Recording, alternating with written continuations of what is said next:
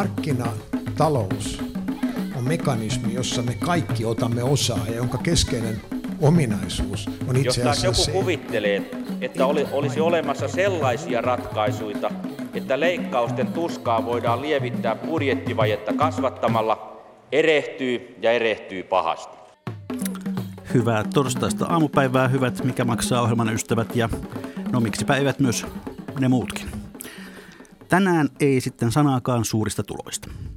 Aloitan jälleen siteeraamalla mainiota liike-elämän pikkujättiläistä vuodelta 1947. Otsikko on tällä kertaa asuntokysymys. Yhteiskunta on puuttunut asuntooloihin verratten myöhään, vaikka asunto muodostaa ihmisten toimeentulolle varsin olennaisen tekijän. Maamme suhteellisesta köyhyydestä ja asunnoille kylmän ilmaalan vuoksi asetettavista verraten suurista vaatimuksista johtuu, että asumistiheys on täällä varsin suuri ja asumistaso siten alhainen. Verrattomasti suurin osa väestöä asuu yhdessä huoneessa tai huoneen ja keittiön huoneistossa, jotta asumistasoa saataisiin jossain määrin nousemaan, on 20-luvulla ryhdytty antamaan oman kodin rakentajille edullisia lainoja. Ja tämän jälkeen kirjoittaja jatkaa asuntopulasta, liian vähäisestä rakentamisesta ja vuokrien korkeudesta. Osmo Soinnivaara ja Timo Metsola, millaisia ajatuksia tästä sitaatista?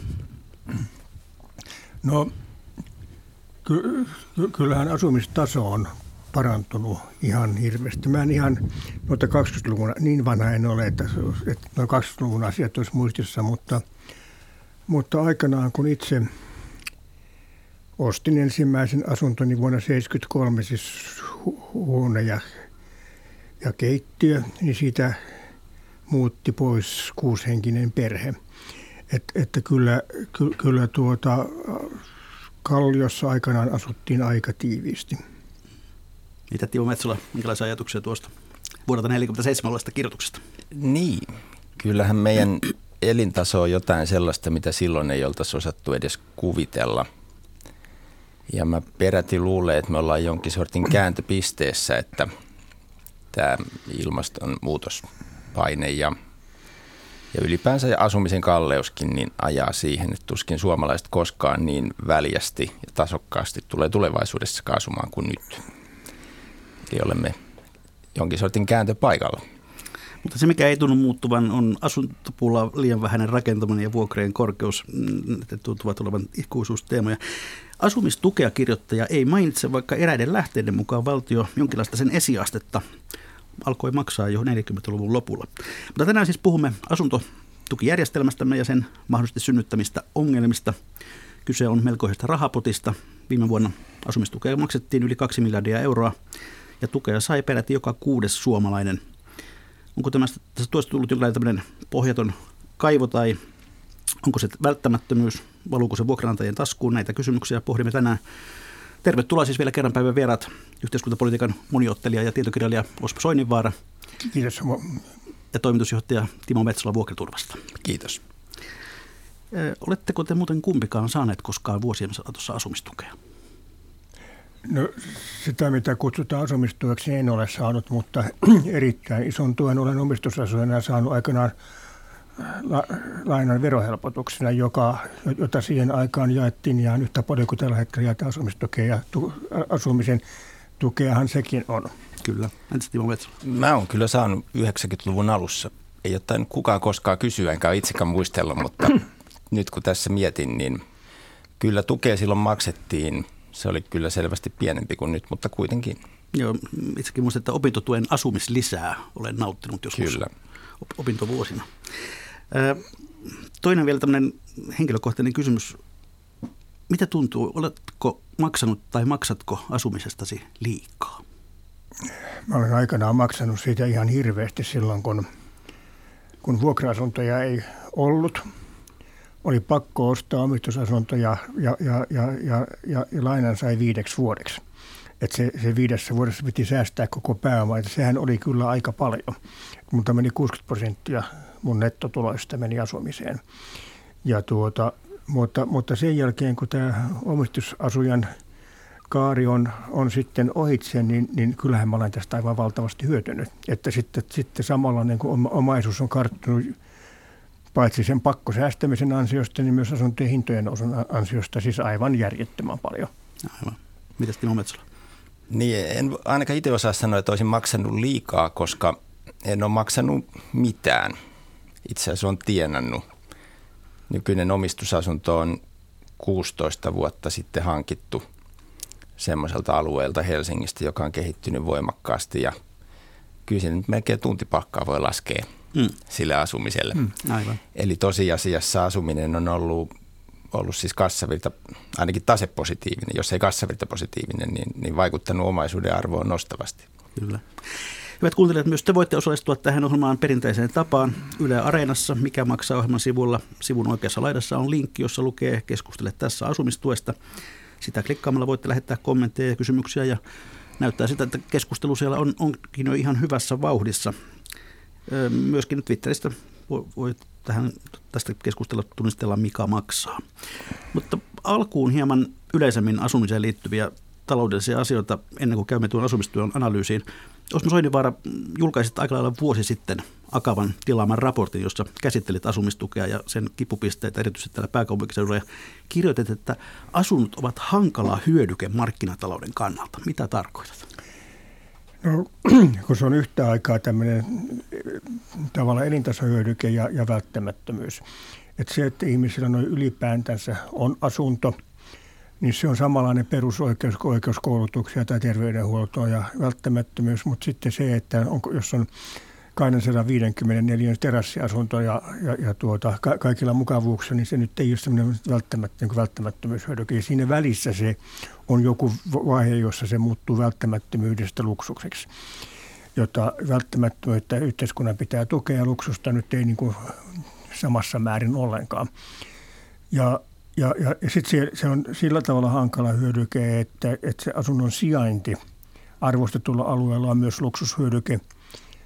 Ja, ja sitä ei siis oikeastaan pitäisi tukea, mutta, mutta jos annetaan täysin markkinavoimien valtaa, niin sitten meille, meille tulee voimakas segregaatio, että rikkaat asuu täällä ja köyhät asuu tuolla. Että, et, että se, sen, se, siinä on niin monta yhteiskunnallista aspektia, mitkä pitää ottaa huomioon, että se tekee siitä asiasta hankalan. Ja Suomessa se on erityisen hankala sen takia, että suomalaisten taloustieteen osaaminen on aika vaatimatonta. Mehän emme osaa PISA-kokeessa osallistu näihin ollenkaan, koska se olisi niin noloa. Ja, ja, ja sen seurauksena ihmisillä on asuntopolitiikasta sellaisia mielipiteitä, jotka nyt ei siis vaan toimi. Et fysiikasta kukaan ei sano, että jos pudot päästän kynästä irti, että se ehkä putoaa ylöspäin. Mutta, mutta asumisessa on monta, monta, monta tämmöistä niin kuin syy-seuraussuhdetta, jotka menee ihan toisinpäin kuin ihmiset kuvittelee. Otatko jonkun esimerkki siitä? No me ehkä joudutaan puhumaan tästä, tästä niin kuin tu, arapolitiikasta, josta monet kuvittelee, että jos meillä on paljon ara-asuntoja, niin se ara-asunto ja halpa vuokra tarttuu niihin muihin vuokriin ja laskee niitä, mutta kyllä siinä käy niin, että se nostaa niitä muita vuokria. Timo Metsola, mitä mieltä sinä olet tästä hankalasta hyödykkeestä? Myyt ja vuokraat tai firmasi myy ja vuokraa työkseen asuntoja? Niin, hyvin pitkälti samaa mieltä kuin Osmo tässä edellä. Tässä on asumisen tukemisessa myös semmoinen haaste, että jos me tuetaan asuntoja, siis pyritään vaikuttamaan niin, että markkinoille saadaan erittäin edullisia asuntoja, niin ne on pieniä lottovoittoja niille henkilöille, jotka sattuu ne saamaan. Mutta niin kuin Osmo tässä totesi, niin ei tosiasiassa mitenkään vaikuta lasku, laskevasti niin kuin ympäristön asumiseen. Eli tästä tulee tällaista sattumanvarasta epätasa-arvoa. Sitten taas jos tuetaan kaikkia, mikä, mikä nyt alkaa tässä asumistukikuviossa olemaan, että täytät tietyt kriteerit, sä saat tukea. Niin kuin kaikki saa tukea, jotka täyttää tietyt ehdot, niin sitten se tuppaa se tuen synnyttämä hyöty siirtymään eteenpäin sinne, sinne vuokriin. Kun meillä on kysyntä, joka määrittää sitä vuokratasoa, sitten meillä on tarjonta ja sitten maksukyky. Ja kun me tuetaan maksukykyä, niin vuokrat voi olla korkeampia ja – ja sitten silti niitä vuokralaisia niihin löytyy. Mennään noihin tukiin ihan kohta. Voisiko suomalaista asunto näkymää sanoa näin, että Suomessa on kyllä riittävästi asuntoja, mutta väärissä paikoissa? Tästä nimenomaisesti on kysymys ja, ja, ja, ja kun tuossa Juonossa sanoit, että asuminen on ihan hirveän kallista, niin jos otamme Suomen karttaa ja katsomme, missä asuntojen hinnat on noussut ja missä laskenut, niin suurimmassa osassa Suomea pinta mitattuna asuntojen hinnat on laskenut. Ja, ja jo, joissakin aivan siis kohti nollaa. Et, et, että siinä suhteessa meillä Suomi on kaupungistunut muita maita myöhemmin, minkä seurauksena me otamme nyt tässä kaupungistumisesta muita kiinni. Ja, ja, ja tämä johtaa sitten valtavan suureen asuntojen tarpeeseen yhtäällä ja, ja, ja tyhjiin jääviin asuntojen toisaalta. Tuotteemme Jorma Honkari, joka tuolla sitä istuu, kertoi tässä hiljattain esimerkin Lieksasta, jossa myytiin ihan hyväkuntoista rintamamiestaloa. Hintapyyntö 2000 euroa. Mm, niin. Kyllä näitä Aika on, karua. Ky- kyllä näitä on, että, että vaihdetaan vanha oma, omakotitalo käytettyyn Mersuun, niin kyllähän näitä en, en, ilmoituksia on ollut mm. ennenkin. Niin, annetaan pois hyvä koti, mm. hyvään kotiin. Hy- hyvä, niin, hyvälle haltijalle. Ja semmoinen asia, mitä tässä pikkuhiljaa nyt joudutaan tunnustamaan, on se, että noin puolet Suomen asunnoista sijaitsee semmoisilla alueilla, että niitä ei juuri kannata korjata – ei käytännössä kannata peruskorjauksia tehdä, eli ne ajetaan loppuun. Ja se on, vertaus on vähän just niin kuin tämä käytetty mersu, että tehdään huoltoja ja ajetaan loppuun niin kauan kuin se kulkee, mutta sitten sen jälkeen mm. Ei sitä vanhasta mersusta kannata enää koettaa uutta tehdä, koska no, se on niin kallista. Joo, nyt, nyt, nyt täytyy kyllä väittää vasta, että vaikka puolet asunnoista sijaitsee alueella, jossa, jossa asuntoja on liikaa – niin ei ne kaikki asunnot ole siellä liikaa. Että jos, siellä on, jos siellä on 10 prosenttia liikaa, niin ne 9 prosenttia on kuitenkin tarpeellisia, ja kyllä ne jossakin vaiheessa ne pitää korjata. Mm, no mutta jos me ajatellaan, että peruskorjauksia tehdään niin kuin seuraavan 30-40 vuoden tarpeisiin, ja me katsotaan väestöennusteita 30-40 no. vuoden päähän, niin kyllä, kyllä jos me puhutaan tästä, että katsotaan niin kuin tosiasioita, niin joko ne väestöennusteet on aivan karmeilla tavalla pielessä – tai sitten yksinkertaisesti semmoisten paikkakunnan asuntoja ei kannata peruskorjata, missä ei ole tulevaisuudessa käytännössä juuri asukkaita. Joo, no sellaisia alueita, joissa ei ole asukkaita lainkaan, niin on aika vähän. Että eikä sellaista maakuntaakaan ole, jossa, jossa väestöennuste olisi, että vä- väkiluku menee puoleen. Että siinä mielessä niin puolet siitä asuntokannasta mm. tule, tulee säilymään jossakin vaiheessa kannattaa korjata. Niin, jos saa sen sanoa vielä, niin täytyy muistaa, että siellä näillä alueilla tyypillisesti on ihan riittävästi myös niitä asuntoja, joita ei tarvitse suuremmin korjata, no. jotka on esimerkiksi just jo korjattu. Eli tavallaan kun me puhutaan korjausvelasta, niin helposti vääristyy se, että – tästä laskennallisesta korjausvelasta asuntojen osalta iso osa on sellaisilla paikkakunnilla, jossa niitä asuntoja ei lopulta tulla koskaan korjaamaan, koska mm. niille ei tule olemaan tulevaisuudessa no, Tämä sinänsä pitää paikkansa. Joo. Nyt tuota, tämä aihe voidaan jättää ehkä tähän ja me käydään tämän valmiiksi tähän pääteemamme asumistuen kimppuun. Osmo Soiminvaara, millaiseen tarkoitukseen asumistukijärjestelmä alun perin Suomessa luotiin? No, meillähän ensin ajateltiin, että kaikki vähävaraiset asutetaan aravataloasuntoihin ja, ja, ja, ja että se on se meidän asumistuen muoto, niin kuin Saksaa puhuvassa Keski-Euroopassa on, on pitkään ollut. Ja, ja sitten kun todettiin, että ei näitä mitenkään riitä kaikille, jonkun pitää olla myös, myös yksityisissä vuokra-asunnoissa, joiden vuokrat oli kalliita – No ne oli kyllä hintasäännöstelty ja silloin sen takia niitä ei myöskään ollut, mutta, mutta siis kaikilla ei sit, sitä niin kuin riitä rahat tähän. Niin, niin perustuttiin asumistukijärjestelmä ja täytyy sanoa, että se asumistukijärjestelmähän on vähän tämmöistä köyhämiehen sosiaalipolitiikkaa, että, että esimerkiksi niin kuin työttömyysturva on meillä paljon pienempi kuin vaikkapa Saksassa, siis se peruspäiväraha. Ja, mutta, mutta Saksassa sillä pitää maksaa myös se vuokra. Ja me, meillä ei tarvitse. Mä en voitaisiin tietysti ajatella, että, että okei, maksetaan korkeampaa työttömyysturvaa niin, että sitä sitten maksetaan sitä, sitä vuokraa eikä makseta asumistukea. Mutta sitten tässä joukossa on niitä, jotka ei maksa vuokraa, asuu vanhempiensa luona tai, tai tuota, joiden puoliso käy töissä tai, tai ovat perineet velattoman omistusasunnon Ja, ja, ja silloin me huomataan, että jos me siirtäisimme siihen Saksan malliin, niin yhteiskunta missä rahaa enemmän. Sama koskee meidän eläkkeitä. Että tuossa kun, kun taivastellaan asumistuen määrää, niin siinä on myös tämä elä, eläkkeensaajan asumistuki, joka tekee mahdolliseksi sen, että Suomessa peruseläkkeet on aika matalia, koska, koska sitten kaikki ne, jotka tarvitsevat, saa siihen asumistukea päälle. No tuota, se on kuitenkin vuosien saatossa jatkuvasti kasvanut se summa. Onko tässä tullut vähän sellainen automaatti, joka, joka tuota, paisuu paisumistaan loputtomasti, jolle jotain tehdä? No, tuota, se, mä en pidä sitä varsinaisen asumistuen paisumista kovin suuren ongelmana. Ensinnäkin se, se, että se nyt on viime vuosina hirveästi lisääntynyt, johtuu ennen kaikkea siihen, että, että, että tämä opiskelijan asumislisä siirrettiin asumistuen puolelle. Ja sehän oli vain tilastollinen temppu. Tosin siinä sen sääntö, säännöt meni vähän hölmöksi, että se pahensi asiaa. Mm, mutta, juuri näin. Jo, mutta, mutta, mutta, että se pitäisi verrata niitä rahamääriä niin kuin, ottaa niin vanhaan, vanhaan rahamäärään mukaan se opiskelijoiden asumistuki. Mutta sit, sitten meillä erilaisista syistä niin kun nuoret ihmiset eivät hankki enää omistusasuntoa – ja, ja kun he asuvat vuokralla, niin heistä sitten se, se, silloin on suurin todennäköisyys saada myös asumistukea. Tämäkään ei ole yhteiskunnan kauhean kallista, koska siitä vuokralla asumista syntyy verotuloja valtiolle, kun taas omistusasumisesta ei synny. Ja, ja silloin, jos 100 000 ihmistä siirtyy omistusasunnosta vuokra-asunnoksi ja, ja näistä 30 000 tai sanotaan vaikka 50 000 saa asumistukea, niin valtio on melkein niin kuin omillaan – koska niistä sadasta tuhannesta vuokra maksetaan, se vuokranantaja maksaa veroa. No tuota, jos meillä on ollut se noin 830 000 henkilöä, joka viime vuonna on saanut joko yleistä tai, tai eläkkeessaajien asumistukea, niin, niin tuota, hahmotellaan vähän sellaiselle ihmiselle, joka ei tunne tätä asiaa. Kuinka suuri se tuki voi olla kuukaudessa?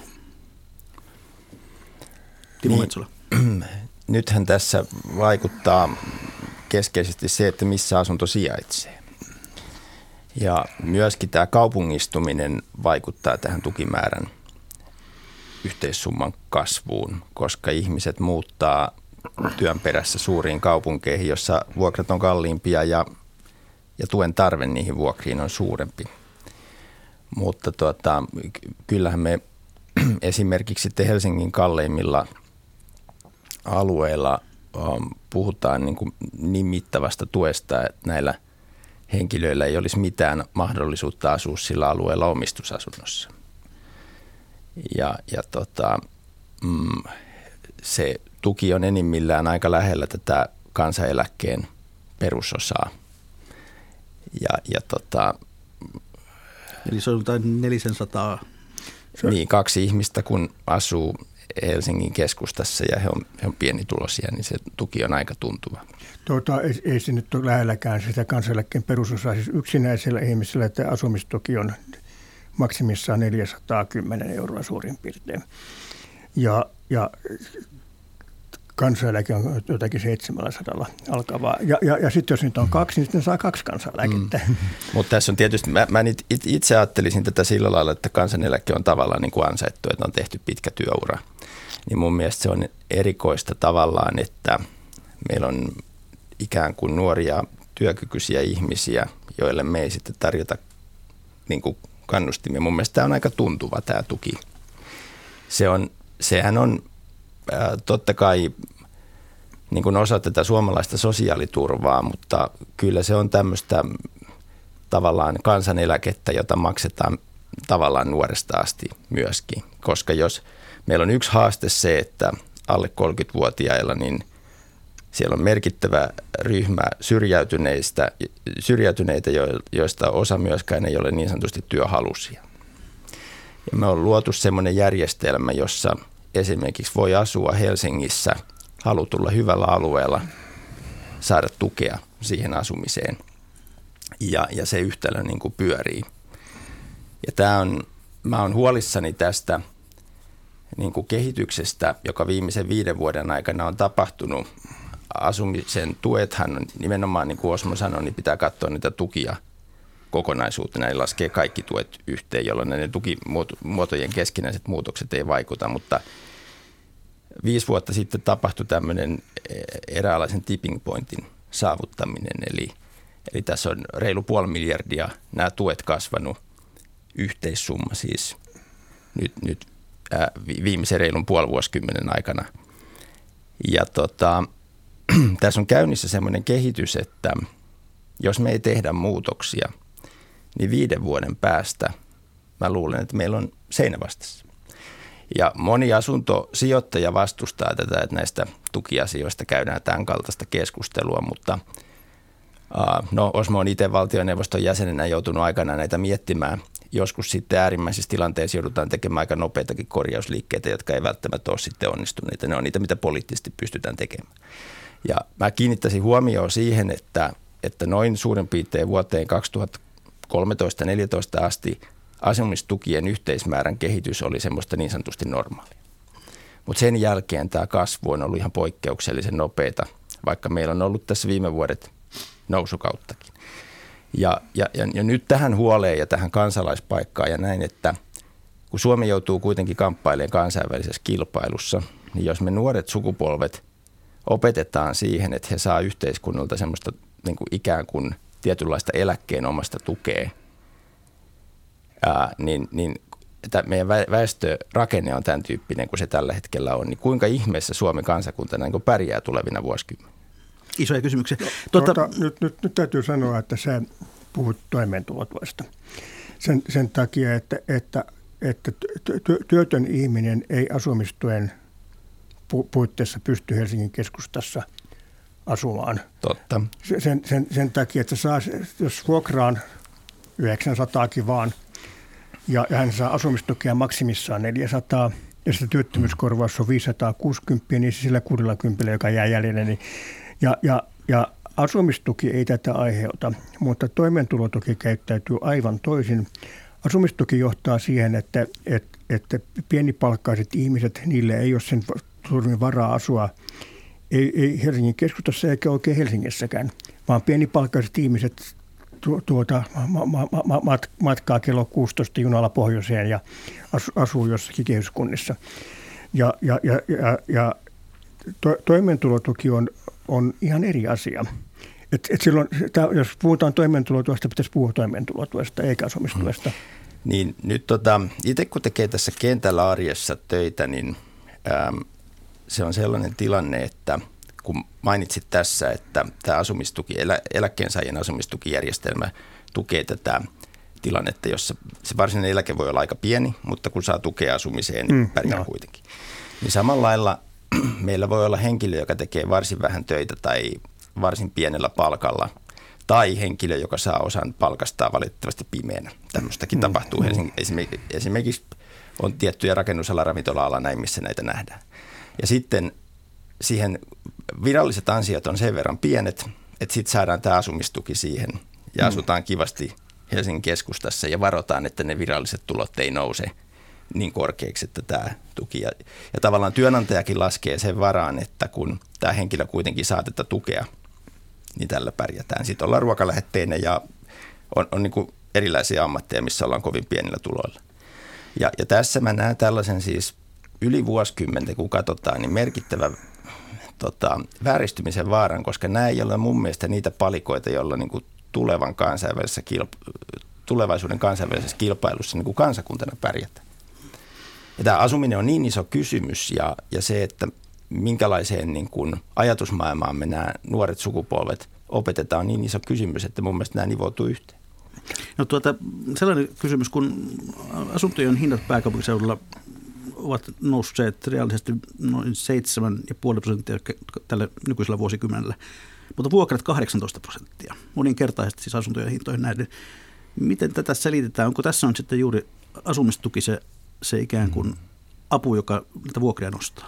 No, tässä on yksi syy edelleenkin tämä vuonna 1995 poistunut vuokrasääntely, jonka vaikutukset siirtyi vuokriin yllättävän hitaasti – Eli, eli meillä on jonkun verran tällaista edelleenkin niin kuin sopeutumista, että sitä markkinatasoa on haettu. Varsinkin siellä on ollut semmoisia vanhoja, hyvin pitkiä vuokrasuhteita, joissa on ollut hyvin matalat vuokrat ja sitten niitä on päivitetty, että se on osa selitystä. Ei esimerkiksi missään nimessä pelkästään asumistuki. Tota, Mä haluan sen, sen verran mennä taaksepäin, että paljastaa kuka, kuka on syyllinen siihen, että asumistuki määrärahat on kasvanut vi, niin kuin vi, vi, viimeisten vuosien aikana aika paljon. Se on kuin minä ja Juhana Vartiainen. Hmm.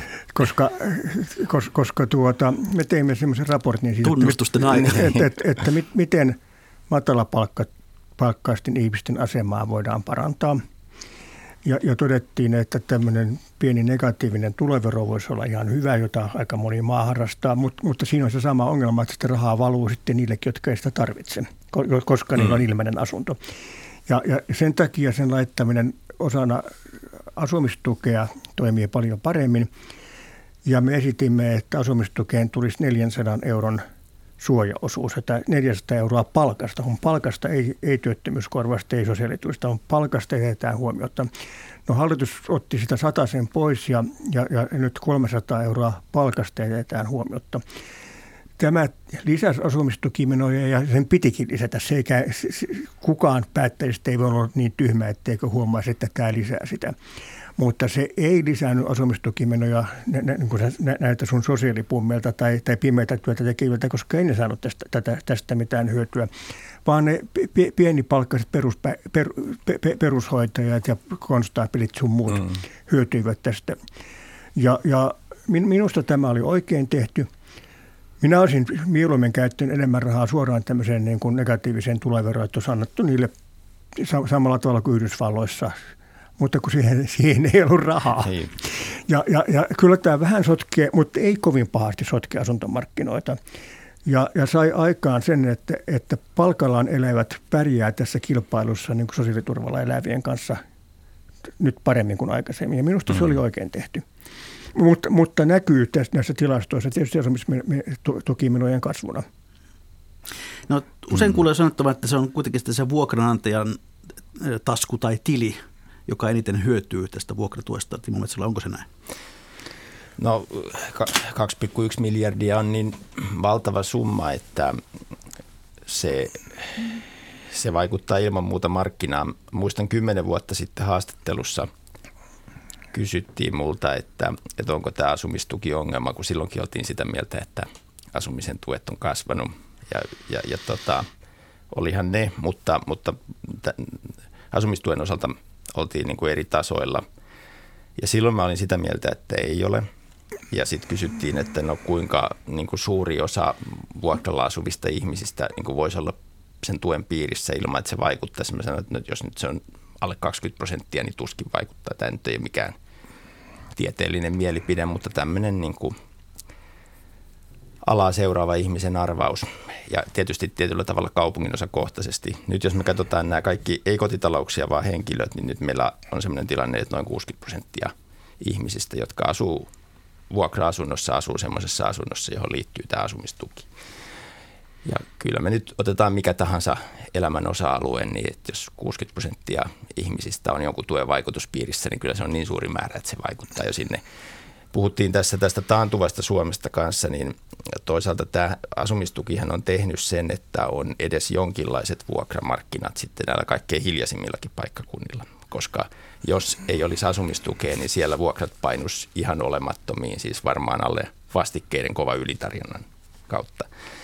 Ja tota, pääkaupunkiseudullakin asumistukea tarvitaan, mutta et se on mun mielestä niin kuin kansainvälisestikin aika kiinnostava kehitys, tai siis kysymys, että – kannattaako meidän tukea niin kuin erittäin kalli, siis vähävarasten ihmisten asumista erittäin kalliilla alueilla yhteiskunnan varoilla näin.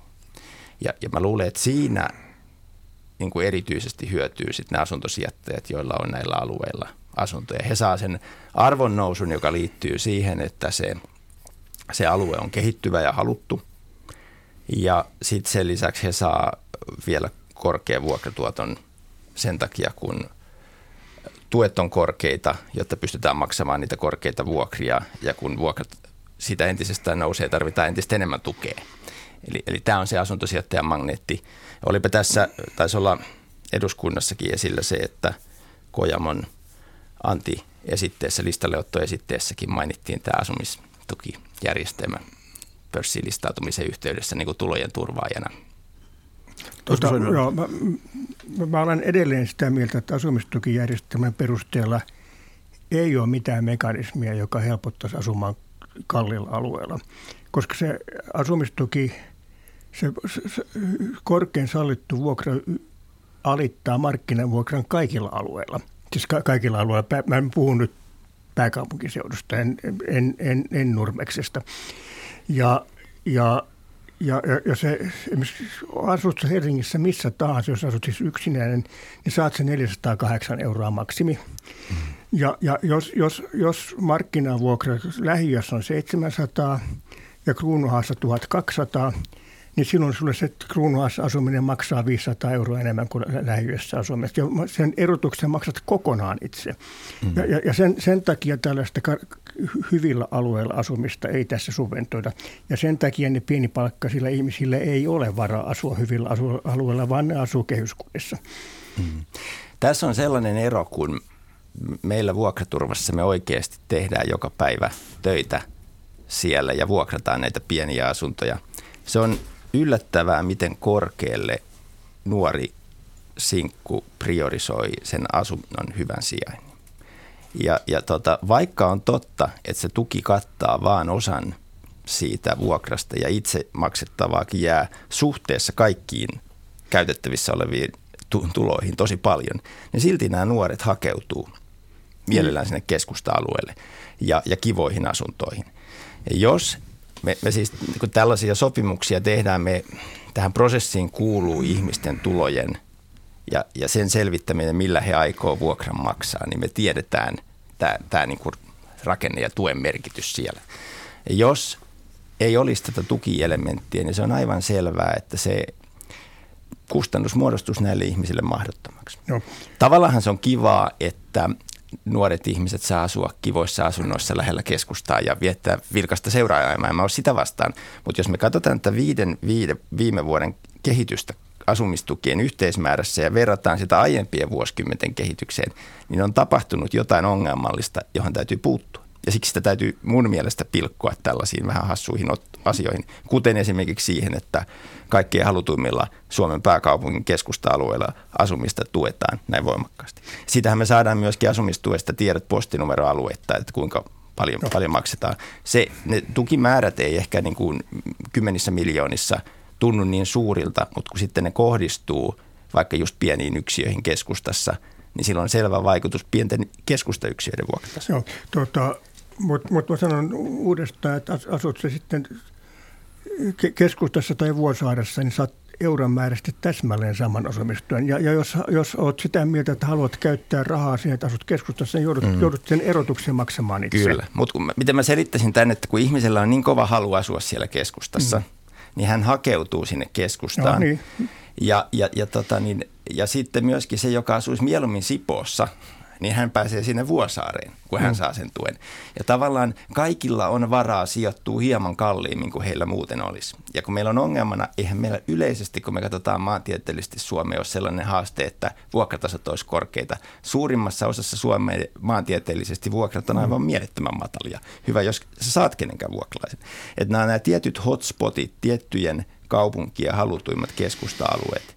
Ja, ja tässä niin kun miettisin sitä tasapainoilua, että – että niin kuin asumisen tukeminen, asumistukien suuntaaminen vaikka siis sanotaan Vuosaaren tyyppisiin, joka on siis hyvä asuinalue, on metron varrella, on nopeat liikenneyhteydet, näin, niin, niin, niin meillähän voisi olla myöskin esimerkiksi semmoinen raja, että vaikka se raha on sama, niin sitten kun vuokra ylittää tietyn summan, siis se yhteisvuokra, mm. niin sä et saisi enää tukea. Joka tekisi sen, että nämä tuen saajat esimerkiksi hakeutuisi tietyille alueille, siis, jotka siis, siis, siis että et, et jos vuokra nousee kymppinä, se menetät koko asumistuen. No jos mä sanon tällä lailla, että joku asuu tonnin asunnossa yksin, mm. niin jos hän tekee sellaisen valinnan, että hän asuu tonnin vuokra-asunnossa, tämä on äärimmäinen esimerkki, no. mä myönnän. Mutta tarviiko hänen yhteiskunnan silloin osallistua tähän hänen asumiseensa? Sentilläkään. Niin, sentilläkään. Ja, ja, ja, Mutta mut jos hän muuttaa Vuosaareen ja, ja maksaa 700 euroa, niin sitten tuetaan. Siis – tämän tyyppinen ratkaisu varmasti vaikuttaa siihen, että että mihinkä se kysyntä kohdistuu. Joo, tuota, mä, mä oon kyllä tästä sillä tavalla eri mieltä, että jos hän käyttää pelkästään omaa rahaa siihen, että hän haluaa asua mieluummin ke- mm. keskeisesti kuin, kuin syrjässä, ja, ja, ja tämän erotuksen maksaa kokonaan itse, niin silloin se on, hän, hän, hän, hän luopuu sitten jostakin ulkomaanmatkasta mm. tai, tai autosta tai muusta. Tai hän saa vaan, siis arkitodellisuudessahan tämä menee niin, että yhteiskunta tukee sitä kallista asumista. Nuoren palkka voi mennä lähes kokonaan siihen vuokraan, sitten vanhemmat tukee. Joo. Ja, ja, ja, ja, ja se, että onko yhteiskunnan syytä sitten tämmöisissä olosuhteissa osallistua siihen, niin mun mielestä se on, se on hyvä kysymys. Se, se, siinä tämän, tämän, tämän nuoren valinta voi olla si, si, sillä tavalla olla äh, rationaalinen, Et, että jos hän asuu kalliossa, niin hän ei tarvitse autoa. Hmm. Mut, mut, mutta jos, jos hän asuu jossakin Huitsin Nevadassa – ja, ja pendelöi sieltä sitten töihin, niin, niin siellä Huitsin tarvitaan auto. Ja, ja, se, mitä ja se auto on 500 euroa kuussa. Niin, aika moni kuulijakin ehkä asuu Vuosaaressa eikä heillä välttämättä ole autoa, he käyttää metroa. Joo, joo. No, jo, no. jo, kyllä, kyllä, kyllä mutta, mutta jos sitten joutuu asumaan Klaukkalassa, niin se, se, se, siellä tarvitsee näin, voi olla. Tuota, kuuntelette hyvät ihmiset ohjelmaa Mikä maksaa, jossa pohdimme suomalaista asumisen tukisysteemiä. Täällä on Osmo Soininvaara, tietokirjailija ja vuokraturvan toimitusjohtaja Timo Metsola vieraina. Nostetaanpa hieman horisonttia täältä Suomesta. Tuossa Osmo Soininvaaran Akavalle kirjoittamassa raportissa viitataan myös mielenkiintoiseen suurkaupunkiin Viiniin ja sikäläiseen asumismalliin, jossa asumiskulut ovat paljon pienemmät kuin Suomessa. Millainen tämä Viinin malli on ja miten se syntyi, Osmo Soininvaara? Tuota, silloin pitkä historia, joka, jota ei voisi toistaa Suomessa. Siellä, siellä siis vi, Viin on aina ollut niin punainen kaupunki. Se on ollut sosialistien, niin silloin kai kutsuttiin sosialisteiksi, niin johtama. Ja ne päätti vuonna 2022 painottaa asumiskysymyksen kerralla kuntoon ja, ja, ja ne, ne säätivät niin korkean kiinteistöveron, että maaomaisuuden arvo muuttui negatiiviseksi että siitä maaomaisuudesta maks, joutuu maksamaan enemmän kuin mitä se tuotti ja sitten ne ystävällisesti suostuivat ottamaan sen kaupungin omaisuudeksi, jos joku halusi päästä siitä eroja jonkun, jonkun pari, pari euroa maksohehtaarilta tai jotain. Ja, ja, ja tällä, tällä tavalla Viinistä tuli suuri maanomistaja. Todettaako, että Helsinki on toiminut samalla tavalla, että Helsinki omistaa pääosan maasta. Vähän, vähän to, ei, ei käyttää näin konfiskatorisia keinoja, mutta, mutta joka tapauksessa. Ja, ja sitten rakensi valtavan määrän ihan niin kuin oikein kuin vuokrakasarmeja, siis, siis semmoisia, jotka on kyllä selkeä räjäytetty taivaan tuuliin, mutta, mutta joka tapauksessa. Ja, ja päädyttiin siihen, että, että valtaosa asunnoista oli tämmöisiä niin ARA-vuokra-asuntoja, joissa maksettiin vuokraa kaupungille. Ja sitten siltä osin, kun oli yksityisiä vuokra-asuntoja, niin sai valita, että tuleeko ne vuokrasäännöstelyn piiriin vai ei – jos ne ei tullut, niin, niin sitten sit niiden tuke, rakentamista ei subventoitu. Jos ne tuli, niin subventoitiin, jonka seurauksena kaikki halusivat siihen vuokrasäännöstelyn piiriin. Tämä meni hirveän hyvin, koska, koska samanaikaisesti Viinin asukasluku pieneni 500 tuhannella, että asunnoista oli aikamoista ylitarjontaa. Ja kun asunnoista on ylitarjontaa, niin onhan meilläkin Porissa asunnot on oikein halpoja. Niin, niin, niin, tuota, niin, niin se, se, se sujuu oikein hyvin aina vuoteen 90 asti jonka jälkeen samasta syystä kuin kaikkialla muuallakin, niin, niin, niin suuret kaupungit alkoi kasvaa. Viinissä edelleen valtaosa asuu halvalla, mutta sitten siellä on niin paisuntasäilynä nämä yksityiset vuokra-asuntomarkkinat, jos, jos asuntojen vuokrat ja myös asuntojen hinnat on noussut paljon, paljon nopeammin kuin Helsingissä, jolloin siellä on tilanne, jossa toiset asuu todella halvalla ja siinä suositaan sitä, että kuinka kauan suku on asunut Helsingissä, äh, anteeksi, vi, vi, Viinissä. Että ne, jotka on muuttanut Viiniin 1700-luvulla, on paljon paremmassa asemassa kuin ne, jotka on muuttanut Viiniin 2000-luvulla. Ja, ja, ja tuota, tä, mutta, mutta, mutta se, että, että Viinissä asumistilanne suurimmalla osalla ihmisistä on todella hyvä, johtuu myös siitä, että yhteiskunta on panostanut siihen todella paljon. Ne maksaa siitä veronaan sitten kyllä jonkin verran. Mutta, mutta, mutta tämä ihan viime vuosikymmenet osoittaa, että, että, että se mikä ei toimi teoriassa ennen pitkä ei toimi myöskään käytännössä. Että, että nyt siellä se on, ne asuntomarkkinat on oikein jyrkästi jakautunut niihin, jotka on saanut halvan asunnon ja niihin, jotka ei. Ja tässä ei ole mitään sosiaalista korrelaatiota, tai jos on, niin pikemminkin, että köyhät asuu kallisti ja rikkaat halvalla. Jo, jos se, se korrelaatio ei ole iso, mutta se on niin kuin näin päin. Ja, ja tuota, mutta täh, tähän Viinin tilanteeseen on vaikea päästä, koska sitä, sitä sata vuotta sitten tehtyä niin kuin sosialisointia, mikä siellä tehtiin, niin se ei me, me, meillä menisi perustuslakivaliokunnasta läpi. Eli siinä mielessä siitä, siitä ei ole meille paljon opettavaa. Meillä kuitenkin rakennetaan tällaisia mm, kunnallisia vuokrataloja tai, tai ylipäätään tämmöisiä aratuettuja vuokrataloja nykyään paljon vähemmän kuin aikaisemmin. Pitäisikö niitä rakentaa enemmän? Niin nythän on tehty ARA-järjestelmään sellaisia muutoksia, jotka on niin kuin Satoin ja Kojamon tyyppiset perinteisesti sillä alalla vaikuttaneet toimijat käytännössä tiputtanut pois. Eli, eli, eli tavallaan se tuotto, jonka, jonka sijoittaja voi näistä tuetuista vuokra-asunnoista saada, on, on muuttunut niin matalaksi, että niitä ei enää tehdä. Ja voi olla hyväkin muutos. Tämä toimisi tietysti sillä edellytyksillä, jos kaupungit sitten tavallaan täyttäisi tämän paikan ja heillä kun aidosti voittoa tavoittelemattomia vuokrataloyhtiöitä, niin ää, ehkä, ehkä tämä, siis jos tästä Viinin esimerkistä sanoo, niin tämä on jonkin sortin asuntomarkkinoiden kummajainen tämä Viin ja, ja, ja tämä Osmon kertoma osoittaa myös, että miten e, e, en pitäisi minään niin tavoittelemisen arvoisena tämmöistä tilannetta, että hyvin paljon e, epäreiluja näkökulmia, mutta tota, tämä aratuotanto on mahdollisesti tulevaisuudessa niin kuin keskeinen osa, osa ratkaisua. Siis tässä Suomessa kaupungeilla ja erityisesti Helsingin kaupungilla on aika paljon vuokra-asuntoja. Ja jos nämä vuokra-asunnot kohdistuu pääosin sellaisille henkilöille, jotka on niin kuin tuen tarpeessa, niin se voi olla keskeinen osa ratkaisua. Nyt tässä, no Helsingin Sanomat on pitänyt näitä tiettyjä haasteita – sanoisinko viinimäisiä haasteita, että näitä siirretään perintönä eteenpäin, näitä edullisia kaupungin vuokra-asuntoja ja sukulaiselta toiselle ja näin tätä problematiikkaa esillä. Mun mielestä näiden kaupungin vuokra-asuntojen pitäisi toimia vähän samaan tapaan kuin autiotupien ää, kansallispuistoissa, eli tavallaan e-, eniten tarvitsevalla on etuoikeus, että jos alkaa olla tupa täynnä, niin sitten se, joka on jo tavaransa kuivattanut ja mahansa täyttänyt ja unensa nukkunut, niin väistyy, että seuraava pääsee sisään. Mutta mm, edellisen hallituksen hallitusohjelmassa oli tämmöinen mun ehdotus, että viiden vuoden välein katsottaisiin sitä tulotason kehitystä ja sitten jos se on ylittänyt tietyt rajat, niin kahden vuoden päästä ää, sitten täytyisi muuttaa, myönnän, tavallaan ongelmallinen malli – mutta nyt semmoinen, että meillä on tuhansia ihmisiä kiireellisesti asunnon tarpeessa jonossa näihin kaupungin vuokra-asuntoihin ja samaan aikaan vaihtuvuus on hyvin pientä. Ja siellä joukossa on kuitenkin aika paljon sellaisia kotitalouksia, jotka pärjää asuntomarkkinoilla muutenkin.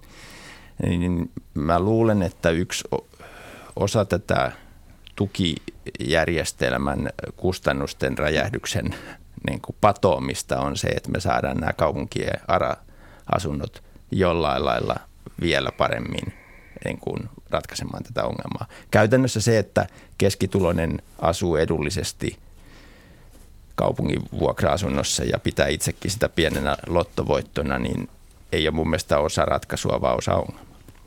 Tuota, tehdään sellainen ajatuskoe, jospa me nyt päättäisimme, että asumisen tuet poistetaan.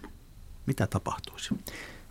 Kävisi tietysti niin, että kaikki ihmiset muuttaisi niistä asunnoista pois telttoihin ja ne asunnot jäisi tyhjiksi ja vuokranantajat jäisi ilman vuokralaisia ja, ja, ja vuokranantajat tai vuokralaiset jäisi ilman asuntoja.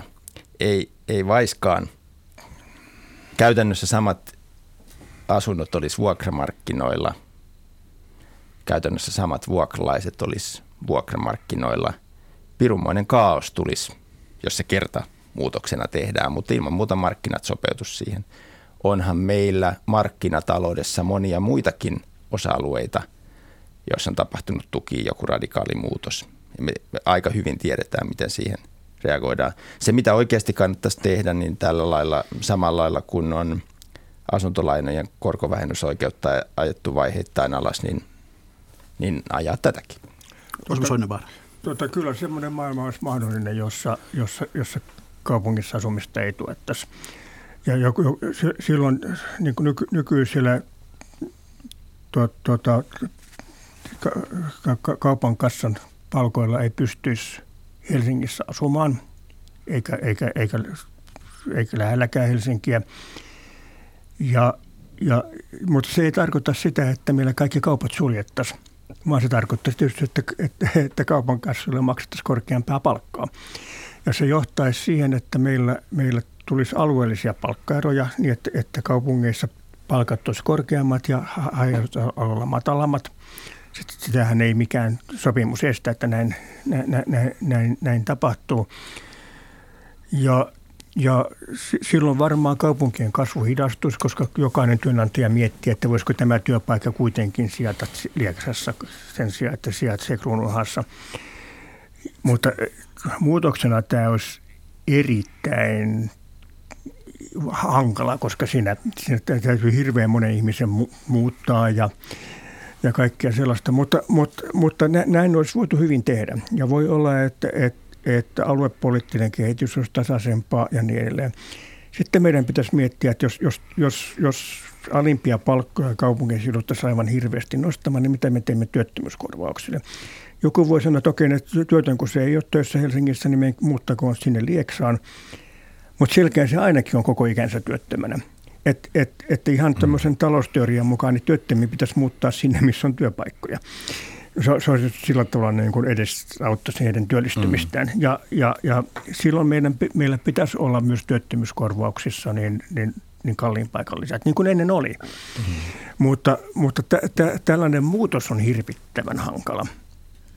Tota, mutta mitä tulee tähän, että sä haluaisit häätää suurituloiset pois ARA-asunnoista, minusta se malli pitäisi ajatella kokonaan uudestaan sillä tavalla, että kun tulot nousee, niin se vuokra nousee. Et se, ja, ja, ja kun sä, sä päivittelet sitä, että kuinka paljon maksetaan asumistukea, niin tämä vuokrasäästö, jonka ARA-asukkaat saa, on suurin piirtein samaa suuruusluokkaa euromääräisesti.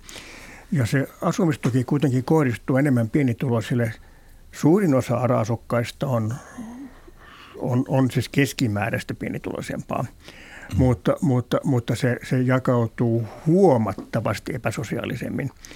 Ja, ja, ja sitten tämmöinen hääty, että jos sun, jos sun on euron liian korkeat tulot, niin niin, mm. ja, ja sä voit sanoa, että voidaan siinä sallia tuhat euroa. Mutta sitten jos jo, sit sulla on uusi raja. Raja tulee aina joskin vaiheessa. Joo, jo, ja, jos, jos, mm. ja se rajan pitää olla julkinen, mm. jo, jo, jolloin se ihmisillä täytyy olla tulovahti. Että et jumakauta, nyt, nyt tuota, irtisanon itseni joulukuun alusta tai lomautan mut niin kuin. Hmm. Nämä kannustiloukut on todellinen ongelma mutta mut myöskin tämä idea siitä, että vuokra voisi olla erilainen, on oikeasti hyvä idea ja mun mm. mielestä ihan potentiaalinen vaihtoehto. Se e, tarkoittaisi ja vaatisi muutoksia aralainsäädäntöön luonnollisesti. Mutta... Joo, joo ja, ja, ja, ja kaikki muunkin lainsäädäntöön, koska, mm. koska, koska jos, jos, jos, jos siellä sun vuokraturvassa tehtäisiin tällä tavalla, että nostetaan sun vuokraa, kun sun palkkaa on noussut, niin, niin Kyllä. ei, ei, ei sekään Kyllä. kävisi. Mutta siis ehkä se oleellinen, mistä ollaan samaa mieltä, on se, että jotain täytyisi tehdä, että, että ne on hirveän tärkeä elementti hmm. tässä kokonaisuuden ratkaisussa, nämä kaupunkien vuokra-asunnot, niin ne tehokas käyttö. Nyt se olisi varmaan se hetki, että oikeastaan pitäisi tiivistää se, että miten te asumisen tukea kehittäisitte tästä eteenpäin, että tämmöiset haitta- ja lieveilmiöt, niistä päästäisiin eroon. Osmo Tuota, mä työskentelen ihan toisessa asioissa. Mä olen siis Helsingissä kaupunkiympäristölautakunnassa. Me yritetään niin kuin naamapunaisena kaavoittaa lisää asumista, jotta, jotta, koska, koska jos, ihmis, jos peruskysymys on se, että asuntoja on liian vähän, niin se ei ratkea mitenkään muuten kuin joko haetämällä ihmisiä tekemällä niin kuin sisäiset passit, että et, et ei saa muuttaa, muuttaa kaupunkeihin, tai tekemällä lisää asuntoja.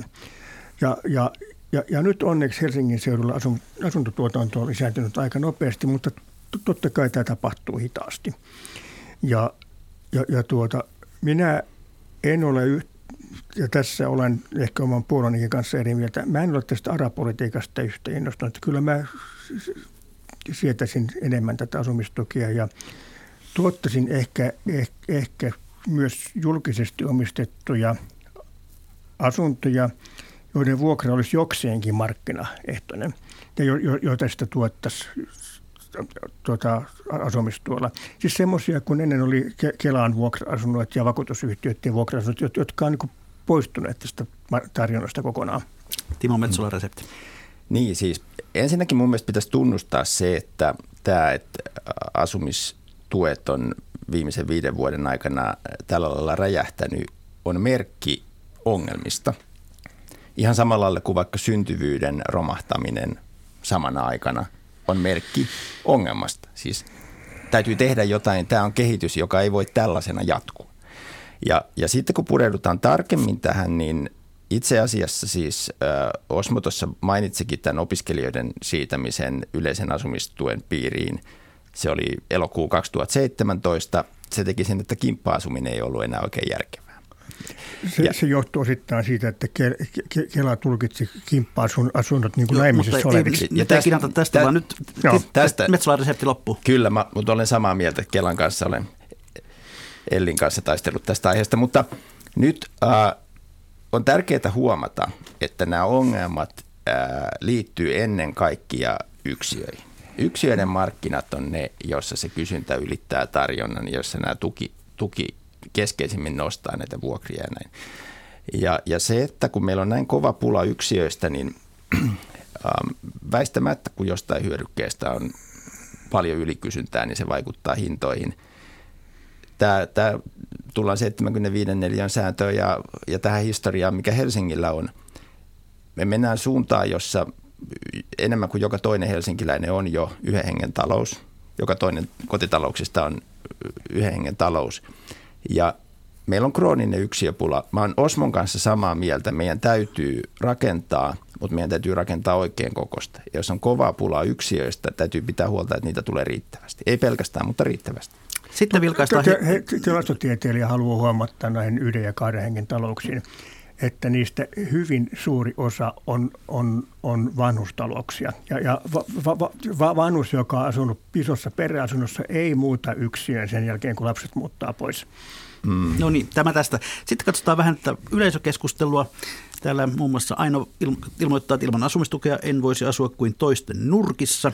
Sen sijaan sitten taas äh, Jukka Pukkaa sanoi, että vuokranantajat käyttävät hyväkseen sitä, mikä verran tukea saadaan asuntoa. Jopa markkinoidaan sen perusteella, että sinulle jää maksettavaa vain tämän verran. Ja mitä enemmän asumistukia maksetaan, sitä enemmän kilahtaa muun muassa Kojamolta osinkoja A-ylikkeen kassaan, kirjoittelee Artsi. Tällaista mm. automaattina sitä tupattaa on vähän pitämään. Niin täytyy muistaa, että jos ei olisi tukia, niin ei vuokratkaan olisi näin kovia. Ja näin, hyvät kuuntelijat, olemme jälleen siinä kohtaa lähetystä, että on legendaaristen viikon talousvinkkien ja talousviisauksien aika. Toivottavasti vieraat ovat sellaisen muistaneet miettiä. Mm. Timo Metsola, voit aloittaa, mikä on sinun viikon talousvinkkisi tai viisatus, joka haluat kuuntelijoiden kanssa jakaa? Mä muistuttaisin siitä, että, että korkeakorkoista kulutusluottoa kannattaa varoa. On huolestuttava tämä kehitys, jossa lainaa saa helposti – ja usein hyvin epäedullisin ehdoin sitä otetaan, jotta saadaan muita lainoja maksettua. Se on yksi syy myöskin se, joka ajaa ihmisiä taloudellisesti hankaliin tilanteisiin. Osmo Soininvaaran vinkki tai viisaus? Tota, jos joku harrastaa lottoamista tai muita julkisia uhkapelejä, niin säästää ne rahat ja, ja sijoittaa ne va- vaikkapa niin kuin – osakeindekseihin tai johonkin sellaisiin, niin, niin silloin voi sanoa, että voittaa aina. Ainakin verrattuna siihen lottoon. Näinpä. Kuuntelevinkkejä odottaessa ne vinkkaan itse seuraavasti. Eilen julkistetulla Tieto Finlandia ehdokaslistalla on Anu Kantolen ja Hanna Kuuselan kirja Huipputuloiset. Suosittelen lukemaan sen, mutta jos et ehdi lukea, kannattaa kuunnella Yle Areenasta, mikä maksaa ohjelman jakso syyskuun alusta otsikolla se suurituloisin promille. Ja sinne Areenaan päätyy tämäkin ohjelma ihan tuota pikaa. Kiitoksia Osmo Soiminvaara, kiitoksia Timo Metsola, kiitoksia hyvät kuuntelijat. Mikä maksaa, sitä me ihmettelemme jälleen viikon kuluttua.